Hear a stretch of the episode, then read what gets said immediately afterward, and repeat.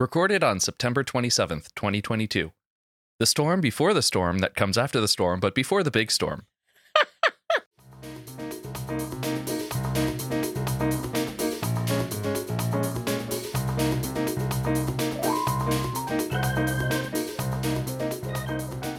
Welcome to the Push Ahead Podcast, a podcast that's all about pushing the political conversation ahead, not pushing back. Hi, I'm Jamie, I'm Shelby. And I'm laughing, but I'm Pamela. And we're here to talk. I, so I didn't change this, but we're here to talk about things. Lots of things. Lots of things. Normally, that's a placeholder and we change it up. Actually, we're here to talk about local, state, and election news. And I have a rant about Iran.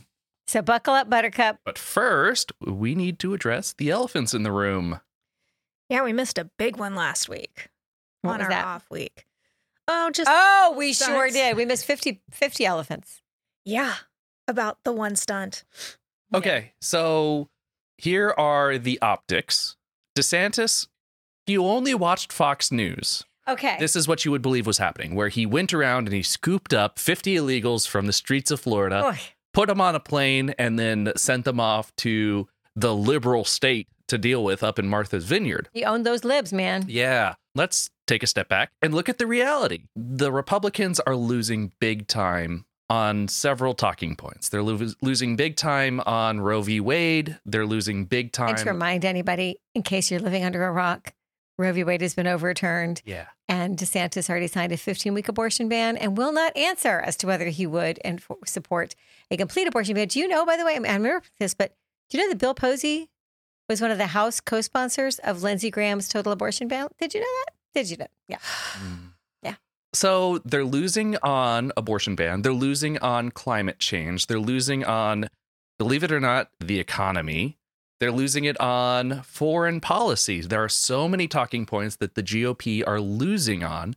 And so when those are no longer in the news cycles, they're losing votes. So No, let's create a crisis. Yeah. I saw the Music Man. Bear with me. I saw the Music Man in New York a few weeks ago. Remember the Music Man? You, I I played trombone in high school. So of did course you play I one know. of 76 of them?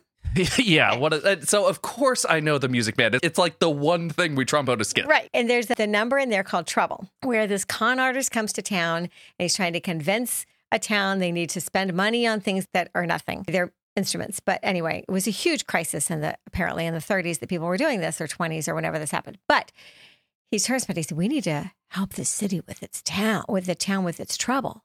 And his friend goes, The town doesn't have any trouble. He said, Sure, it does. And we're going to find it. so he creates this fa- false narratives where existence then. This movie, when it was a movie, is sold. Ron Howard played a 10 year old.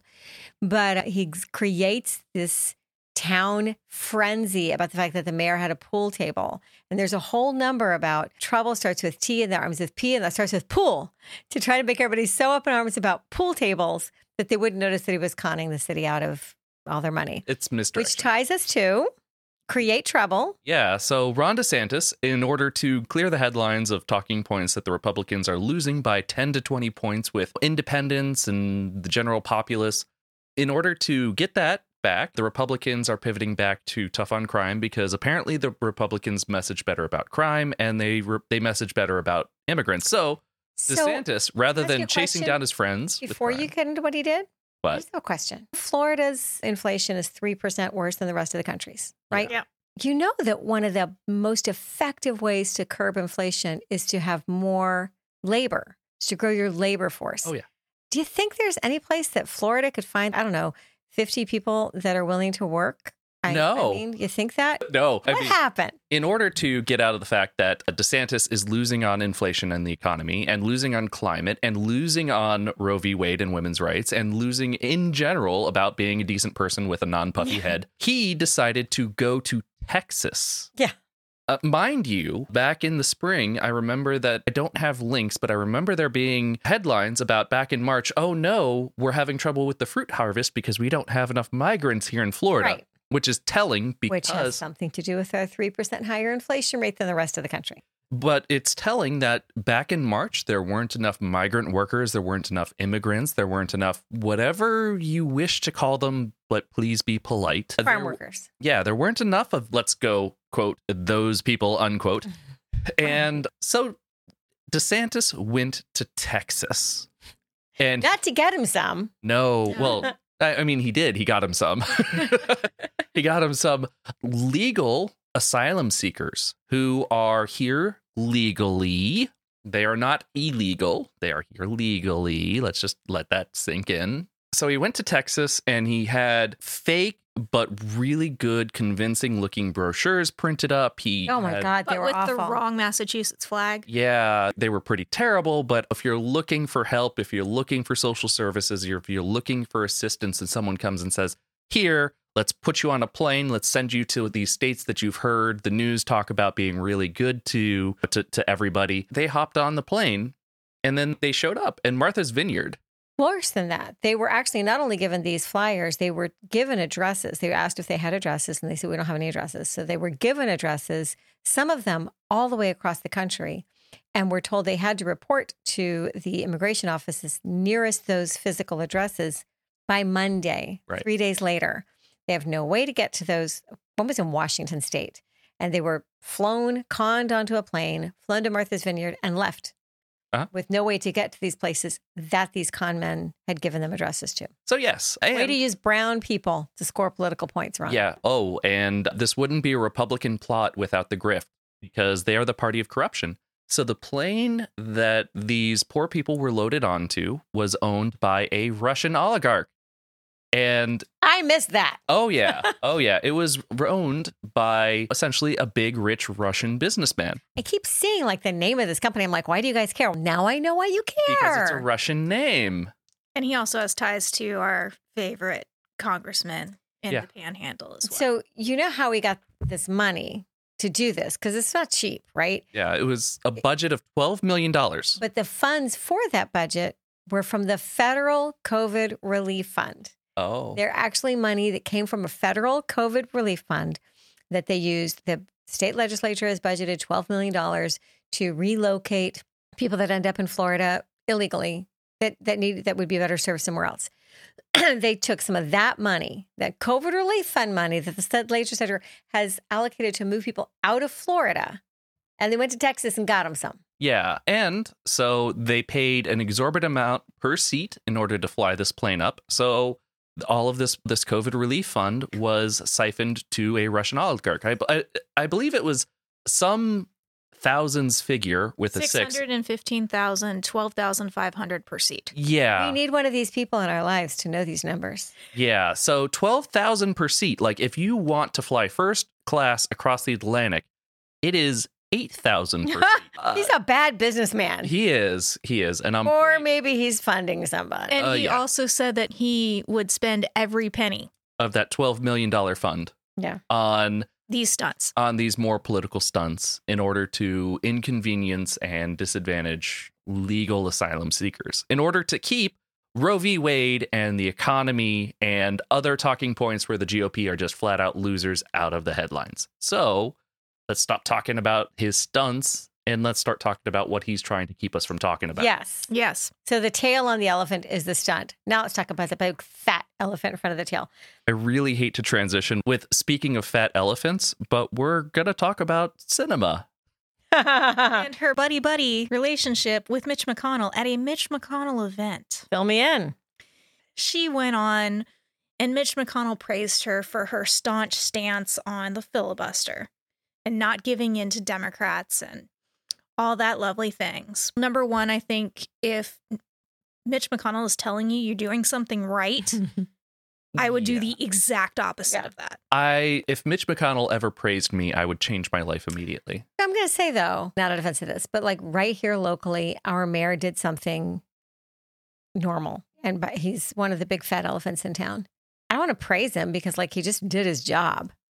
But if I did praise him, people on his side of the aisle would say the same thing. Sometimes even a blind squirrel finds a nut. Uh, He did just do his job. I, Sinema did not. Go on. Yeah. I had a friend actually text message me saying that she found that she had integrity and shot from the hip.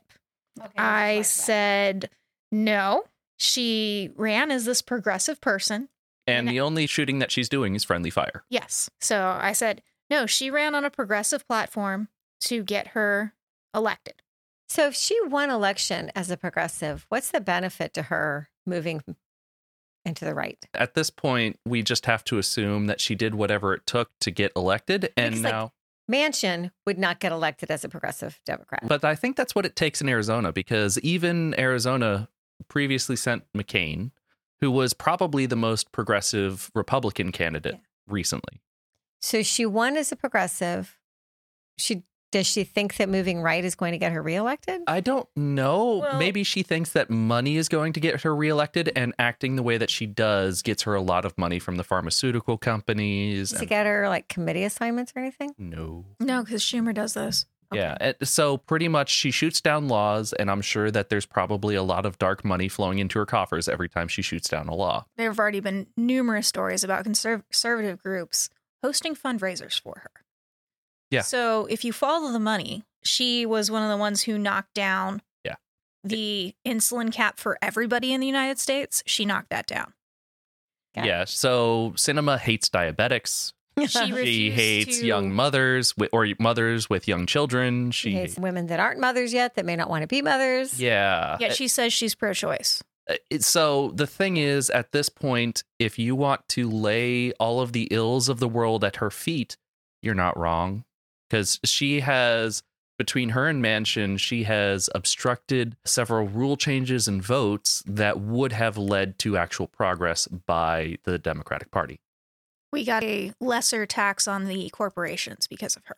We got the climate change bill was awesome, but imagine how much better it would have been Yeah. if she hadn't shot down more. Climate change bill was good. Yes. It wasn't awesome. it was good, which let's applaud good. Never let perfect be the enemy of good. Right. But we could have gotten perfect if she would have gone along with Right. it. Yes, we could have gotten funded more Uh-huh. and done more things with that money. Yeah. Yeah. So here, this is why Joe Biden even said today, give me two more Senate seats. There's one right here. Yes. Uh-huh. And I've been watching his ads and he went after transgender and LGBT Doing it. Oh, crazy agenda. And I'm like, all she says is they should be equal. Yeah. Like Yeah. the Constitution And being says. gay is not illegal. when, let's not forget when you are used to privilege, equality feels like oppression. Yeah. Yep. Very good point.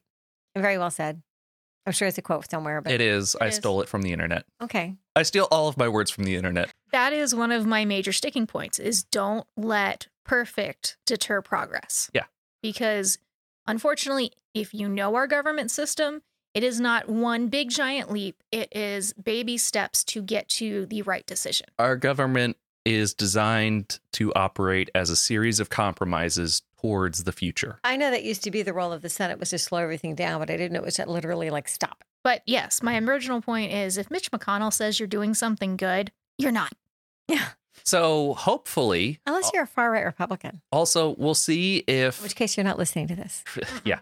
We'll see if McConnell keeps his promise because he announced that he was going to not be the minority majority GOP leader if they if the GOP didn't get the majority next time. Yeah. I'm sure he's going to follow back, follow up on that. Uh, you know what? We should just, we should give him an opportunity to prove that he's an honest person. And all will be forgiven if he follows through on that one truthful promise. I can give you thousand to one odds that No, we're just going to say, I think maybe you're right. Maybe he won't, but we should just let him prove himself yeah. by making sure that we have the majority. Yep. Yep. So let's give him the chance. Let's talk about the elephant over in Texas. Okay. Tell me about the elephant in Texas. let me just set the stage, give you some context. the Texas Attorney General, the highest lawyer, the highest legal professional in the state of Texas. So you would expect him to respect the law and obey Wait, the I live law. in Brevard County, Florida. I don't know that I expect the highest law enforcement people to respect the law, but go on. okay, then I have a different bar than most people. the thing is, your perceptions might meet reality. Here shall be with reality. Texas Attorney General Paxton. he ran from a subpoena with his wife driving the getaway car. Now, the subpoena he was trying to avoid being served was to they sued for people to not be prosecuted for going across the borders for an Okay. abortion. There was a lawsuit brought by an abortion fund. And so they're suing him. And so they tried to serve him. And the person who was Wait, serving the summons, su- abortion stuff. It's Texas. So There's a menu. because Pick there's one. a lawsuit where he is trying to prosecute people for crossing state lines to get abortions, Yes. And they're suing him. Yes. to pretend defense of these people. Okay, go on. And so they issued a summons. They issued, I guess it might, probably was a subpoena. And so normally these are served. People walk up, they knock on the door, and if you are a decent human being, you receive your legal notice, and then you show up in court and have your day in court. Or if you have nothing to hide. Yeah, Then you have to look into his background. yeah. Seven years ago, Seven years ago, he was served in it. He was indicted. Yeah. For what? Corruption. yeah, corruption, uh, yeah, financial type charges, I believe. Yes. He still has not been in court or answered. Paxton would be the one to prosecute himself for his own corruption charges. so as long as he's in the office or his friends are in the office, he's not going to be prosecuted for them. No, I'm looking him up and there's like thing after thing. He's being accused of fraud. Oh yeah, what hasn't he been accused of? Yeah. Holy cow. Yeah, he's not a good person. Not a good person. And this is the person you want to be the advocate for the laws of your state. Right. Honestly, I don't know why he needs to run away because it's Texas. He could just snap his fingers and make the laws whatever he wants. That's what he's done. But- him, him and his buddy Abbott. The story behind this was amazing. So this was entered into public record by the agent who was serving the summons. Legal court language. Pretty much he just he showed up at 9:40 in the morning. He knocked on the door. His wife answered the door and is like, "No, he's not here." Disappeared. And then the, like 7 minutes later the garage door opened. The wife opened up the passenger side doors of her truck, both the front and the rear passenger side door of the truck. And then she got into the driver's side, closed the driver's side door, started the car rolling forward, and then Attorney General Paxton and all of his state elected dignity ran from his garage and then hopped into the truck. While this was going on, the agent said, Hey, he recognized that this was an attempted flight attempt. And so he said, he recognized it and he said, Hey, Attorney General Paxton, you are being served. This is a summons. I'm going to leave the papers right here. And then he left them on the front lawn, which meant that he had effectively served the attorney general. Again, the perception here is that the common person, the average person, believes that you have to be handed a summons for it to be effective. You don't. You can be notified of it Oh. verbally that I am here to serve you a summons.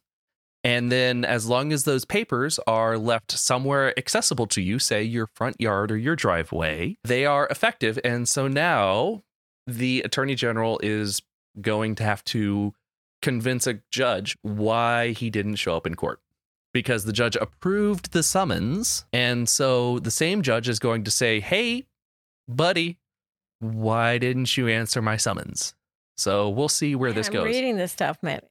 He attempted to quash the subpoena by saying he's repeating Trump's lines. Executive officials should not be called on to testify except in extraordinary circumstances. I don't know, like a suit against your office. That's like extraordinary. Yeah, Since you're I the mean- spokesperson of the state in legal issues, yeah. Or defending your own actions. Yeah. That's what it is. Yeah. Anyway, I'm going to blow our clean rating today, but Texas, for lack of a better word, has For the always record, been- I'm not doing it. Yeah. For so Texas has always been a legal shit show. It is I don't understand Texas beyond corruption and misdirection. I don't know. I think Florida's really competing for the role. They oh, are. Oh, they are.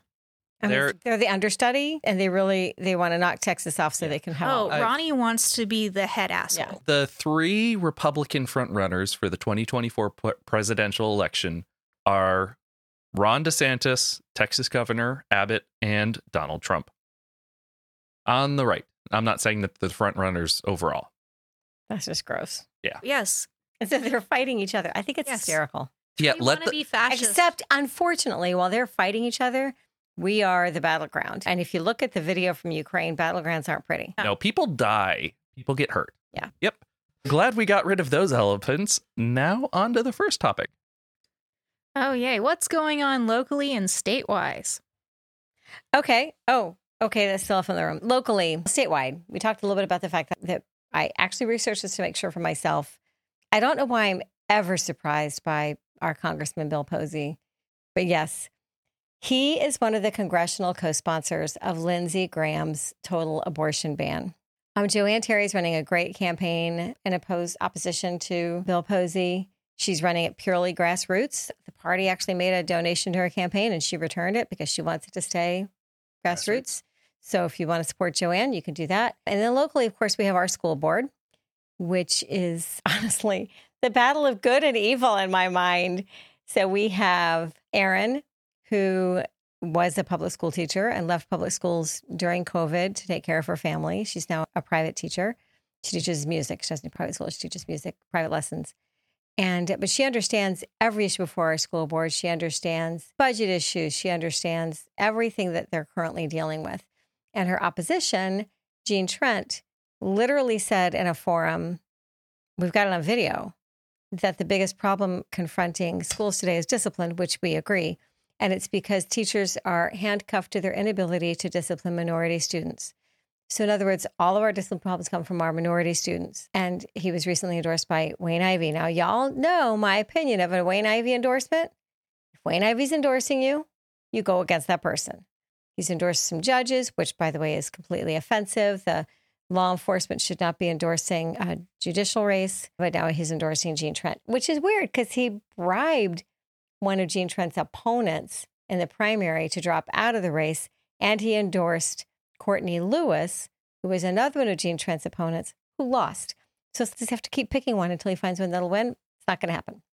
Statewide, we've got, of course, our Senate race, Val Demings, everybody's favorite Senate candidate. I love that I keep hearing this from the around the country as well. People are really thinking that's a potential win. Rubio has pandered a little bit too long and uh, and is now pandering to the far far right, which while, is while still trying to amend his abortion statement. Which was his abortion statement? No exceptions. So no exceptions for rape or incest. Yep. yep. And now is he trying to amend that? Yes. How? By saying he could compromise on exceptions of rape and incest. Our state doesn't make exceptions for rape and incest. So no notice on life of the mother. Yeah. Again, let's just keep hammering him with the unpopular. Let's make it Rovember. Yes. I like that. A Rovember to remember. Remember. A, Ro- a Rovember to remember. I so, like that. Yeah. So don't let him weasel his way out of his anti woman, anti person stance. Anti immigrant stance. You know what's crazy is I keep hearing that the Democrats are divisive. And I don't know, maybe I'm going to be completely honest. It's possible. I've not seen it.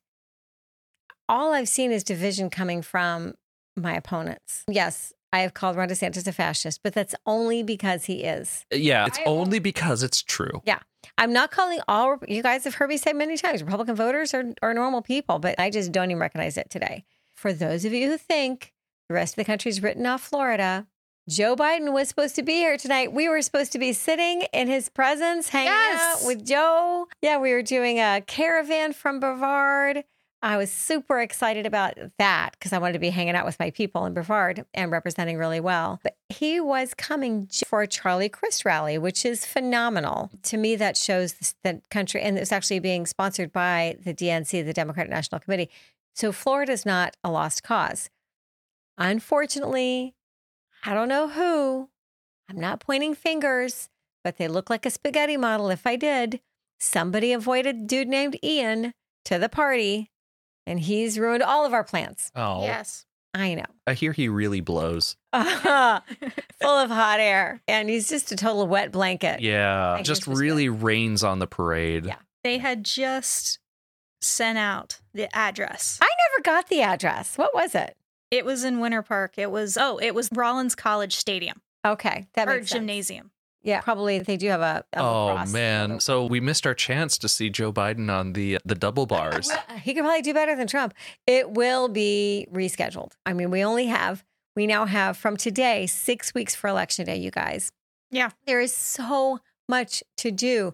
I sent an email out to all of our international voters, reminding them of our local Democrats on the ballot, and I've already gotten because their mail ballots went out Friday. Back to your divisive Democrats. Yeah. This is my quote of the day.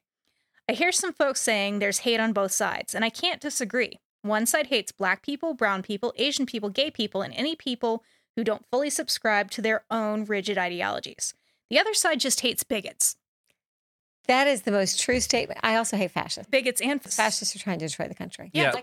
It's because the fascists use the bigots. Yes. That's very true. Talk about useful idiots. Anyway, so we got that going on. We also just had our Pride Fest this weekend, which was very well attended. It was an awesome event full of love and joy. I know you guys had a to- a real Pride Fest, Pride in celebrating the birth of your son. Yes. So you weren't at Pride Fest in Melbourne, and I'm changing his birthday party next year so I can go to Pride Fest. okay, it was great. It was peaceful. There was one arrest, which is actually a protester who got drunk and spit on people, Uh, Same as our birthday party. We had an inflatable slide. and one arrest Only one arrest. Yeah. for spitting on people. No, not sharing toys. Okay. That was great. And everybody was there was there were protesters, not protesters. They kept saying they weren't protesting, but they were on a very loud microphone in the middle of the block talking about God's love for people and sin.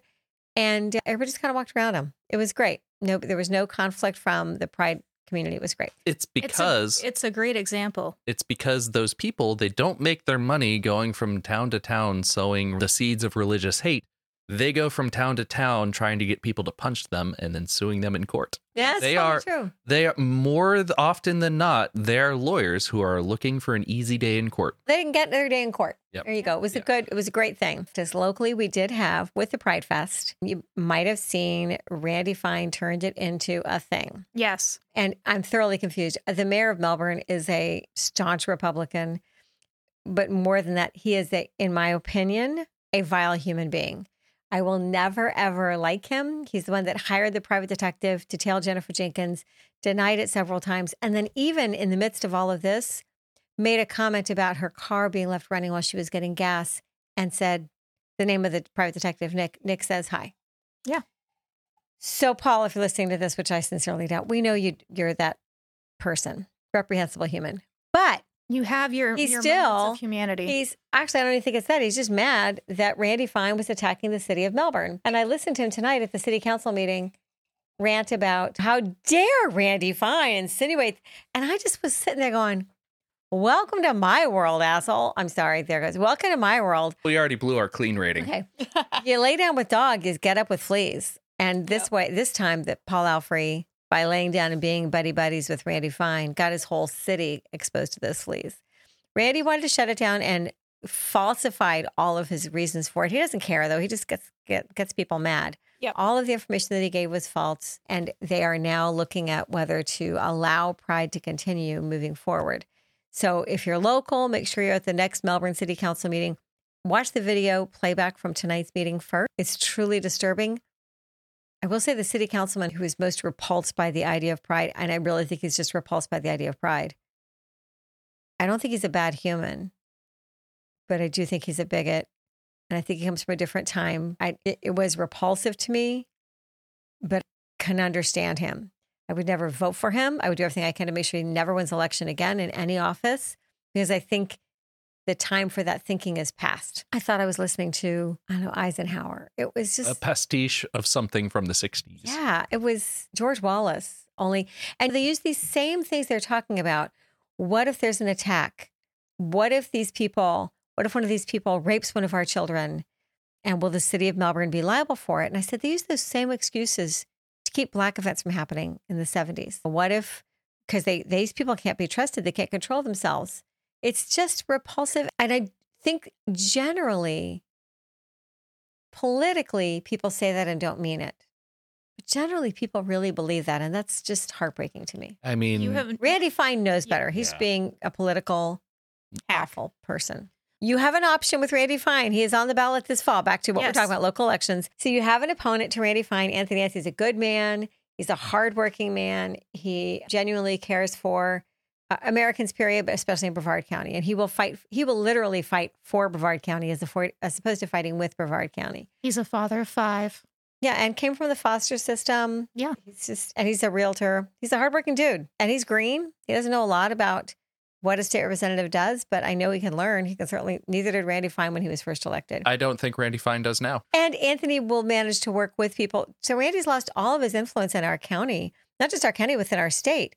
Not one elected official joined his opposition to the Pride Festival. Not one. Ooh, boy. Not one, including one of his closest allies, Paul Alfrey, who said, no, we don't get to do this. He couldn't even get him to agree with him. And he couldn't even get his ballot measure in the state to support Brevard County municipal elections becoming partisan, which I thought was a slam dunk because like, they don't give a crap. It's Brevard Yeah. County. And all the Brevard County legislative session agreed with it. Couldn't even get that passed. He's lost all influence. He is incapable of doing good things for Brevard County. So vote for Anthony Yance. Who might actually have some political capital after we flush fine. And here's the thing Anthony's a nice guy, truly. I mean that with all my heart. Oh yeah, he I will work with people on either side of the aisle if it's what's best for Brevard. oh yeah, I, and I can vouch he has not gone on a drunken rant on Twitter and just spewed hate and bile. I never think of Randy as being drunk. I just think he's just. All right, so he let me might be, but I just never think of him. let me walk that back. I'm not calling him a drunk.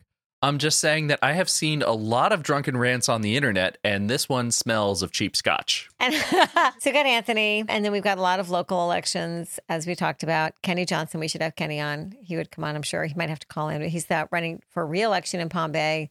Probably one of the most effective local elected officials I've ever seen, followed closely by Alex Goins and Coco, who's also running for reelection. And we are out communicating with our voters right now. We're talking to Democratic voters and left leaning NPAs as usual. Letting and then mo- I'm going to tell you guys, I'm going to bring the stats next time. We have evidence. This is not my gut. This is evidence that the most effective way to get people to turn out to vote is to knock on their door and have a conversation with them. Second is a phone call and texting, canvassing at the same time, the same person. And actually, our email campaigns are proving to be very effective. And I know I get 400 emails a minute from candidates all over the country looking for money. I get that. And I and it's easy for the singular person to say, why do they keep doing this? Because the majority of people aren't going to throw them out. If we reach 10 people with a free email, it's worth reaching 10 people. And the other 90 people that we pissed off, we'll just delete it. So we're picking up our email game. But most effective thing you can do is knock on doors and have conversations with voters. There's not one elected Democrat in our county that will tell you that they won any other way. There are many people who ran as Democrats in our county who ran by texting and social media and did not canvass at the doors who are not elected into office. Hmm. It's just evidence. Like people keep saying we haven't tried that. No, we did try that. Those people didn't win. Democrats like a personal connection to said candidates. Everybody does. Republicans do too. They just, here's the thing Brevard County, I keep hearing this thing that Democrats can't win in Brevard County. Do you know how many elected offices we hold in Brevard County? Quite a few. 41 of the 170 potential elected offices in Brevard County, not even 170, yeah, are held by Democrats. About 10 are held by left leaning nonpartisan, and the others are Republicans, independents, or right leaning nonpartisan. So Democrats hold 41 elected offices in Brevard County. We currently have 31 Democrats running for office. If you include the eight who already won their offices in August, either unopposed or they won them outright. We already won this cycle two seats on Merritt Island Special Tax District, a Titusville City Council race, the Melbourne Village Mayor, and two seats in Rockledge went unopposed. So quit thinking Democrats can't win and just let's just keep doing what we know how to do and be patient. Yes. I've got 10 years that I will not be a part of this organization, but 10 years is what I think it's going to take for us to win on a on an equal playing field. We still won't win everything. No. People that say we don't win, no, we didn't win that race, but we won a whole lot of other races. Mm-hmm. Just reminded me of my rant for the day. Okay. So I'm in all of the normal women for Crist, Charlie Crist for governor, all these. And the one main thing I see on them harping on is there's not enough TV ads. And I'm like, number one, Ronnie has a $100 million. Yeah. No more than 100. Yeah. 140 million. I Yeah. think. Number two, at last estimates, Charlie had 15 to 20 million. And Which is awesome and should be enough to run a gubernatorial race. Yes.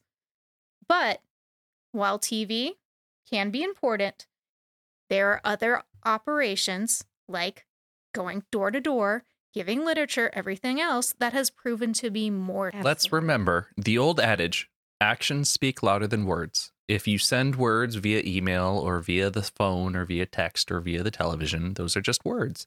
But if you show up, that's an action. Yes. You know, it does because it shows the voter, man, you care about this guy enough to be out in this, to risk talking to me, to do something that nobody finds comfortable. Hmm. He must be worth at least having a conversation about. Now, having said that, ads are effective, but they are freakishly expensive. So donate to your favorite candidates or donate to your favorite party, brevarddems.org slash donate. And I'll tell you where we put our money. If you give the Brevard Dems money, it all go I work for free. Every we don't spend a penny on people in our party. We do put our money into supporting our candidates. We give sometimes we give them directly. Sometimes we support them with our door hangers and our um, slate cards. We pay for our email platform, our texting program, our rent in our office. Your money is a good investment and very well trusted in our hands, and you can see how we spend it all anytime you want. I hate that elections are expensive. I hate it so much. I hate Citizens United. I hate it. But until we overturn it, which is going to take us winning, Yeah. Yes. we have to, it's just deal with where we Speaking are. of that, Schumer and Pelosi both put down legislation to have people. Schumer's not going to get it. We don't have the filibuster, but they have put down election financing legislation. Well, we have to win anyway, because here's the thing like statewide, we have four Supreme Court justices that we're being asked whether we want to retain or not. The Brevard Democrats don't have an official position yet, but I found out we actually can.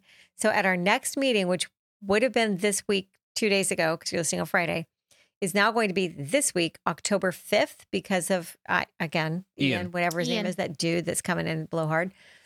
So we will be discussing then whether we want to endorse the judicial candidates. And if so, we'll be taking elections on that. But all but one are appointees by very conservative judges and they vote against us in every way. So if we vote to not retain them and we then give Ron DeSantis the ability to replace them, it doesn't do us any good. We have to win these elections. Yes. Right. Speaking of which, Ron DeSantis appointing people. Last time we talked, supervisor elections was up in the air. Again, down is up is down. Paul Alfrey's not pissing me off. And Ron DeSantis appointed Tim Bobanic, who currently works in the Surprise elections office, works well with me. He's I have no idea his political affiliation, and I think that's he's probably a Republican, but I don't know. And I think that's good. Yes. All my interactions with him, I can't tell. And I think that's good and appropriate. Yes. So Ronnie didn't give one of his favorite sheriffs. So- preference. Sometimes, Wow. sometimes those guys make the wrong call but that that ends up not benefiting them the way that they did. Trump requested a special master, And got one. and he got one. And this judge is taking his lawyers to task. He just said, "Yeah, of course, this guy, I'm going to take accept him." And so maybe DeSantis didn't actually put any thought into this and let a good decision slip by. Yeah, I'm just feel you're listening as a Dem, I feel okay about Brevard County right now. Feel much more okay that it's not Ivey's uh, And it's somebody who actually has worked in that office for 12 years. yeah. It's a sensible appointment. Like you said, even a blind squirrel finds a nut every now and then. All right, but we must move on. But if you need to help, if you want to help Brevard Dems, First, come to our meeting Wednesday night, yes. October 5th. We are going to be voting on resolutions. We have three state amendments, statewide amendments. We have, I think, three on the county, which include our millage and an affordable housing and the ability to recall constitutional officers. We'll be discussing referendums in Palm Bay and we'll be discussing judicial races and hearing from a state house candidate. So come to the meeting in the County Commission chambers in Viera Building C. And please, for the love of all that is holy, go to our website and sign up for phone banking or knocking doors. Any of the above. We're going to be starting our next GOTV push, which is leaving door hangers on the uh, doors of people with mail ballots. Sign me up. We start that on October 6th. Okay. I know you're in love with that, right? So easy and Yep. so fun. And then I want to know when I get to peel the stickers and put them on each of the door knockers. Oh, that is for our general election. Yes. And go to the office. I'll connect you with that. But this one is just people that have mail ballots, October 6th, 7th, 8th, and 9th. So if there's, it is probably one of the most effective things we do. You can write sticky notes right now saying mail your ballot right now and donate them to the office. If you're ever unsure about what you can do, if none of these things are ringing your bell, contact me at hello at brevarddems.org or through the pod, which is Pushaheadpod at gmail.com. pushaheadpod at gmail.com and we will get you connected in some fashion. We're also starting an internship program while I'm talking about that. Cool. Yeah. Generally, interns get turned into canvassers. I'm thinking these kids want to learn more about politics than, although honest to God, that's the work of getting people elected, right? Yeah. It's just doing the canvassing. But I want them to have exposure everybody, so I've asked somebody to step in and run that for it. and show them a little bit about how the sausage is made. How though because the interns they're sent out to get to knock on doors. So let's show them the machine that sends them out to knock Yeah. on doors. Yes, I was an intern for the Kerry Edwards campaign and I ran the Tallahassee office. Which every meant morning. giving out turf as people went out and knock doors. That's literally what it is. It's not glamorous work. It's knock doors, cut turf, knock doors, cut turf, knock doors. and getting the occasional phone call asking to speak to the presidential candidate I, I don't In Tallahassee. although to be fair, I don't think that I've ever heard anyone refer to politics as glamorous. Yeah, it's not glamorous It's at not all, glamorous y'all. at all. Let's get involved. Let's make a difference. Don't ever be convinced that you can't because you can. Winning these local elections is building the Brevard of the future. And we're not going to flip Brevard blue. We're going to we're going to turn Brevard blue, but it's going to be patient. We got to make it purple first. Yeah. It's slowly but surely coming along from when I was a teenager. Mm. But we have to flip Florida. Yes. That's not a negotiable. Yes, we have to. Okay, I can. So tell me about Iran. we hope women in the United States will Yeah. have our back. And this is a big deal. Honestly, I have I do know a little bit about this because the Middle East is the thing in my family's in our household. And and if we don't pay attention to what's happening in Iran, it will happen here. Yeah. And this really is a pretty exciting thing. So go ahead. Okay. So, yeah, what is Jamie paying attention to today? And that is Iran. And that is because Iran is essentially a cautionary tale of what happens if you let fascist, religious fascists take over your country and then batter women's rights into submission and essentially run it as a theocracy. Which sounds a lot like what's happening here. Yes. Yes. So we are under threat because this could be us in, let's take a history lesson back to 1978 to 1979, the Iranian Revolution, where the Shah of Iran was kicked out and Iran's government was taken over by a religious group of clerics headed by the Ayatollah, who is a lot less fun than the Ayatollah of rock and rolla. But um Ching, we'd add that. yes, the Shah was definitely very corrupt and very bad for the people. They did not, however, expect the next regime. To be even worse. Yes. So, yes, essentially, whenever you have an open revolution, generally it gets worse. And since then, there have been major waves of protests dating back to the original anti revolutionary protest, was when women were protesting against the original hijab laws when they were first rolled out. Since then, Iran has been on like a knife's edge where essentially you have a portion of the populace that is held captive by clerics at the top of the pyramid, where the people who run the Ayatollah, he has a class of religious clerics who are dictating what the government is and what the laws are. They are supported by the Islamic Revolutionary Guard Corps, the IRGC, which is a full blown military. So they are the second most powerful faction in in Iran. They are more powerful than Iran's actual military. And so this is a faction that is essentially in place to protect the revolution, which has been going on since 1978, 1979. you would think that the revolution would have died down by now. but The Is it safe to say I mean- it's the clerics bully people? No, Where it's- resolutions revolutions usually end when there's a new leader, and they've had like how many totally different leaders? Yeah.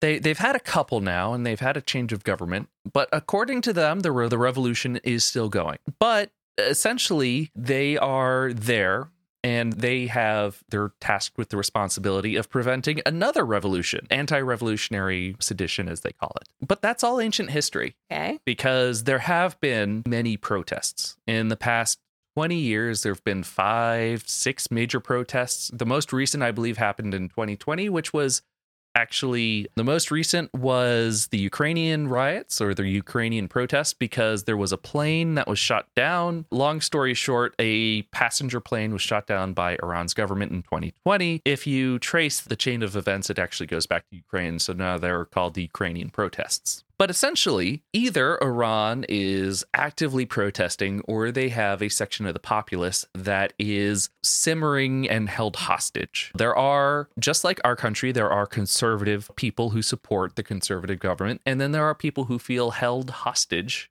by that conservative element. Does that sound familiar? Yeah. Very.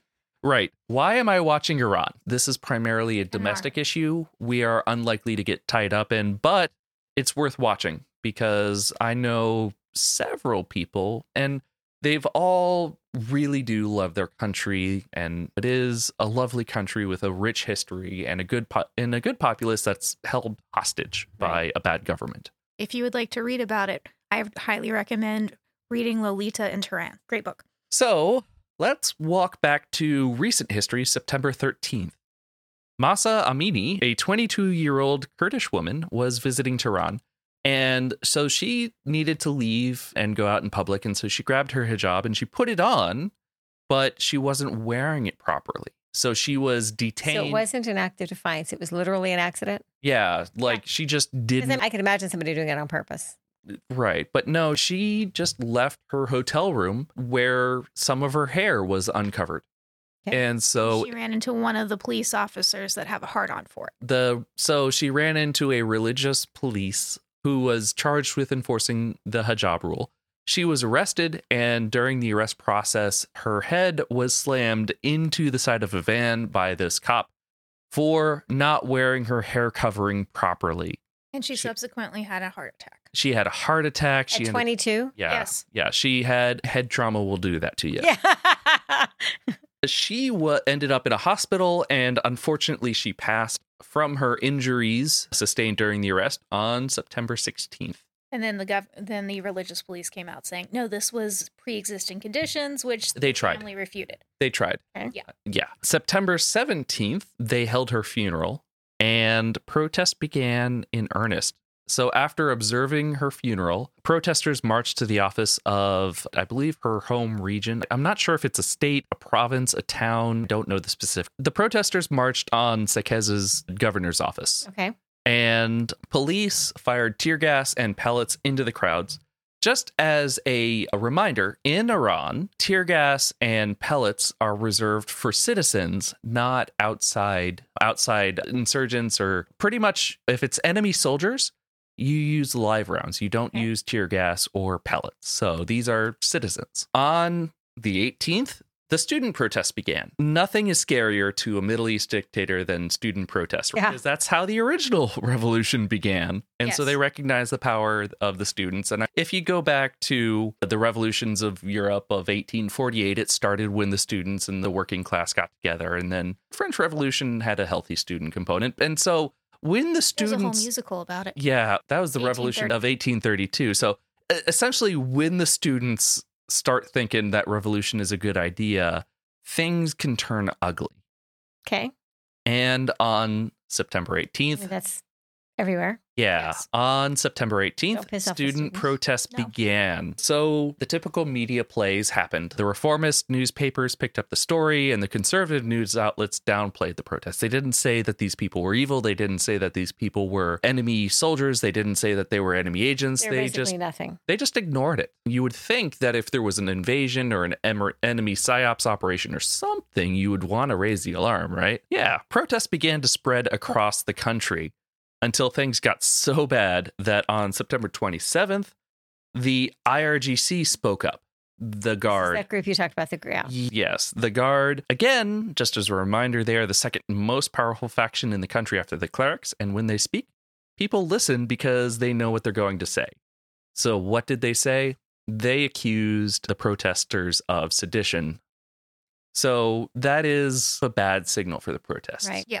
So you're seeing a lot of media coverage. You're seeing a lot of deaths. I believe that 45 protesters have died so far, or not have died, were killed so far in responses to the protests. Thousands were arrested. Yeah, thousands were arrested. Iran shut down access to parts of the internet like WhatsApp and Instagram. And in response to all of this, if you think that the Democrats are do nothings here, this is what life is going to be like when the GOP has total control of our lives and our government. The most liberal government sanctioned party in Iran decided to take action. They sprung into action. So, even worse than the do nothing Democrats over here, what did they ask for? They didn't say, let's stop shooting protesters, let's make real systemic reform. The most liberal government party that was able to play in government said, hey, let's take a second look at the hijab law and let's allow for peaceful demonstrations. That was all they could do. That was all they did. They didn't even bring the motions to government. They just made words about Let's take a look at this law. Yeah, so essentially, this Iran has neutered its government to the point that the most sympathetic, most progressive side of government can say, hey, let's look at this law on the books. And that's it. That's nothing. And right now, we're seeing protests that have gone beyond the hijab law. They are protesting the system that allowed a cop to murder a woman for wearing a hat wrong, go unprosecuted. And I don't know what he's suffering from because of all of the fallout. But we haven't heard news of his trial yet. We haven't heard news of him being dismissed from the force or fired. So the system still has his back. This is It's like here. systemic protests. Yep. Yeah. What's next? Where do I think that this is going? So, Jamie, where do you think this is going? What's next? everyone that I know and everyone that I've spoken to aren't expecting the protest to flip the government, especially after the IRGC's statement about not condoning the protests and calling them seditionists. By the way, actual seditionists would have been shot at with live rounds. So that was just a statement saying that they're not going to back it. And this is a government that is formed by a revolution where, after they came into power, Iran's current ruling party killed 30,000 people and hung their bodies from cranes. So I'm not sure, I didn't get clarification if they were alive or dead when they were hung from cranes, but they were definitely dead after they were. Yeah. They took children. We're not talking sandhill cranes. No, No, construction cranes. They also had child soldiers. Yeah. They So is this going to be the tipping point? I don't think so. My bet is that the IRGC or the real deal military would have to step in and either say, we don't care what happens with these protests or at least not condone them. So the pessimist in me says that these protests are going to die down. A couple years ago, we saw the protest flare up and then they died down. We're going to see that again here. But more and more people are going to take notice. More and more people are going to just quietly simmer with their rage. And eventually, a protest will happen. And that will lead to an actual either Long revolution or counter revolution. yes. Yeah. So, anyway, if you don't want to end up like Iran, where we're run by essentially a government of religious nutcases who oppress women, men, anyone who's different, and use violence as an active arm of the state. Where it's still legal to stone gay people. Yeah. So if you don't want to end up like that, let's get out there. Pam, what can we do? We can vote. Uh, we can vote. you can remind your friends to vote. You can then join me in telling other people that you don't know to vote. You can vote for people who oppose that kind of behavior, that kind of action. Right. Because this is on the line. In 40 years, that could be us. It takes a lot of people to Yes. inform people to vote. It takes nobody to sit home and complain that people aren't voting. Right. Yep. It takes people to go communicate that. So do everything we can. If I can forestall that by doing what I do, cool. And if I don't do what I do and it is not forestalled, I I can only history never remembers the people that went along with it. If you think about history's heroes, it's always the people that challenged, the martyrs, if you will, even if they didn't lose their lives, the people that challenged, that fought back, that were willing to risk everything for their country or for their future. And or for humanity. and we need to be willing to at least risk having conversation with somebody that disagrees with us at the door. yes. That's what we can do to avoid this. And I hear you, Jamie. I agree with you. I think this is too easily replicated here. Mhm. And in the meme of the day that I saw, in other news, Margaret Atwood is suing the GOP officials for plagiarizing her. Yeah, that's a joke. yes, uh-huh. for plagiarizing her The Handmaid's, Handmaid's Tale. All of these countries be- started this decline by taking away women's rights. Right. Yes. And so I am paying attention so that it doesn't happen here. The GOP is paying attention in case it does. And on that note, I think that's a good note to end. Yes. All right. So this episode, we talked about a couple of elephants. We talked about DeSantis's stunts. We talked about another elephant in Democrats' clothing Sinema. We also talked about shenanigans from out of Texas. We talked about local stuff where you can get involved. So we We- talked about things. We talked about so many things. And finally, I went on another rant. It was a great rant. It I'm was the glad we best have rant you. ever. Oh, unbelievable! It was a rant. bigly I- rant. It, it was such a bigly rant. The biggest- the best words. You've I have never the best seen a words. rant like it. Never seen a rant like it. A rant like none other. No anyway, other rant. anyway. Thanks, Jamie. For, Seriously, it was all good. So thank you, thank you, listeners. Let's reach out. if you enjoyed our rant, if you enjoyed our elephants, if you enjoyed our local news. You news, just enjoyed our jokes. Yeah, tell a friend. Please. And let us know that you told that friend. Uh-huh. uh-huh. Yep. Yep. We and won't even make you knock on a door to do it. just email me at pushaheadpod at gmail.com. What's that email address? Pushaheadpod at gmail.com. You might get a snarky co- comment back or Yeah. a witty one. I don't know. It depends. Definitely a witty one. If you email me before I've had my coffee, it will definitely be unpleasant. I'm sorry. That's just who I am. Then it's just snarky. Otherwise, it'll be snarky and witty. All right. Thanks, Jamie. Thanks, Shelby. All right. Bye. Bye.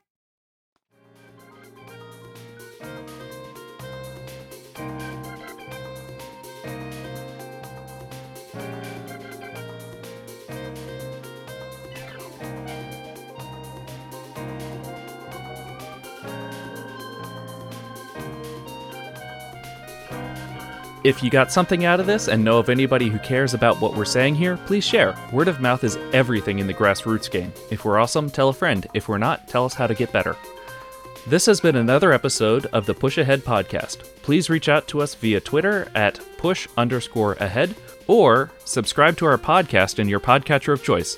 You can find relevant links to the stories that we're talking about in our liner notes on our website at pushaheadpod.com. The music is Super String Theory by Lobo Loco. But is it Iran or is it Iran? Iran. Iran? What, did you say Iran? I think you did. Iran. I heard Iran, but I've always said Iran. I think it depends. Persia. Yeah. I, so, yeah, let's just say it wrong and, convi- and get everyone angry at us. So, it, the Persian. Hey, then we'll get email. Yeah. Okay. We'll finally get an email. Every single thing. Every single thing I've Except ever for said. that one. Yeah. Every single th- Th- thing. Thingle you didn't get from the internet. Yeah. Every single that I ever said. Blah, blah, blah, blah, blah, blah, blah.